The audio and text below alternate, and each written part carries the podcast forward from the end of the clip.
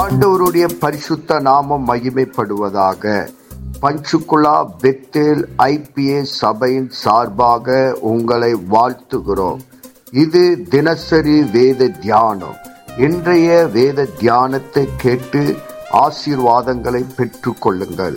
கத்தர் உங்களோடு பேசுவாராக. God bless you கர்த்தருக்கு சோத்திரம். இன்றைய வேதவசனம். அப்போஸ்தலநாயக பவுல் தீத்துக்கு எழுத நிருபத்தை நம்ம பார்க்குறோம்.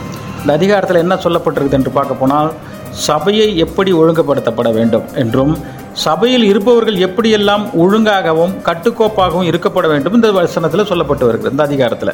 சரி அப்படியாக வசனம் ஐந்துல நீ குறைவாக இருக்கிறவளை ஒழுங்குபடுத்தும்படிக்கும் நான் உனக்கு கட்டளையிட்டபடியே பட்டணங்கள் தோறும் மூப்பரை ஏற்படுத்தும்படிக்கும் உன்னை கிரேத்த தீவில விட்டு வந்தேனேங்கிறாரு. அப்போ இதுலேருந்து என்ன தெரிகிறது? பவுலும் தீத்துவும் ஒன்றாக கிரேத்த தீவில் ஊழியம் செஞ்சுருக்கிறாங்க. ஒரு காலகட்டத்தில் பவுல் அந்த தீவை விட்டு வெளியேறியிருக்கார்.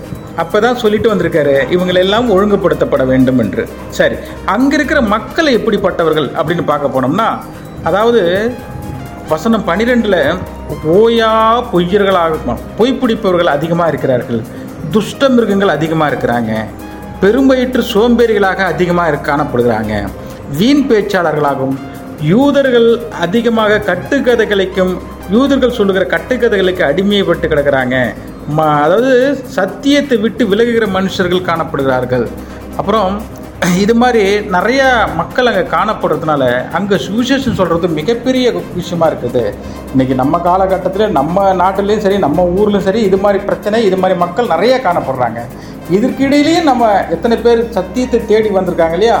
அவங்களை ஒழுங்குபடுத்துவதற்காக சில மூப்பர்களை தேர்ந்தெடுக்கிறார்கள். அப்படி மூப்பர்கள் தேர்ந்தெடுக்க அதாவது லீடர்ஷிப்பை தேர்ந்தெடுக்கும் போது பவுல் சொல்றாரு சில விதிமுறைகள் இருக்கப்பட வேண்டும் அவங்களுக்கு சில தகுதி இருக்க வேண்டும் சில குணாதிசயங்கள் இருக்கணும்.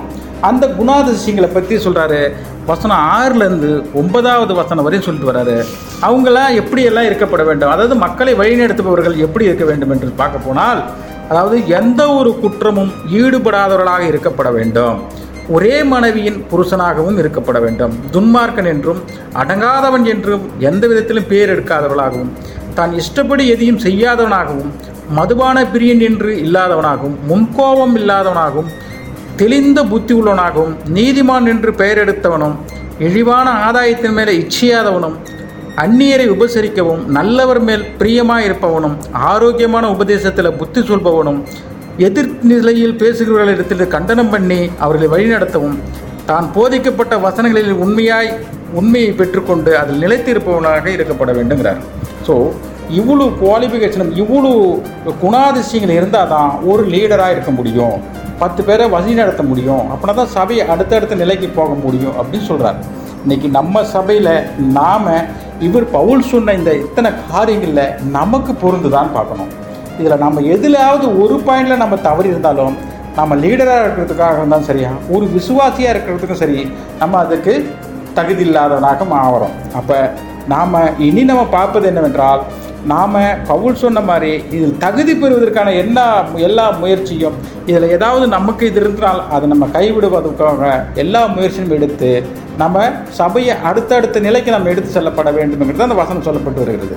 அப்படியாக அந்த வசனத்தை முழுசும் படிப்போம் தியானிப்போம். கருத்து தம்மை தம்மை ஆசீர்வதிப்பாராக. ஆமென்.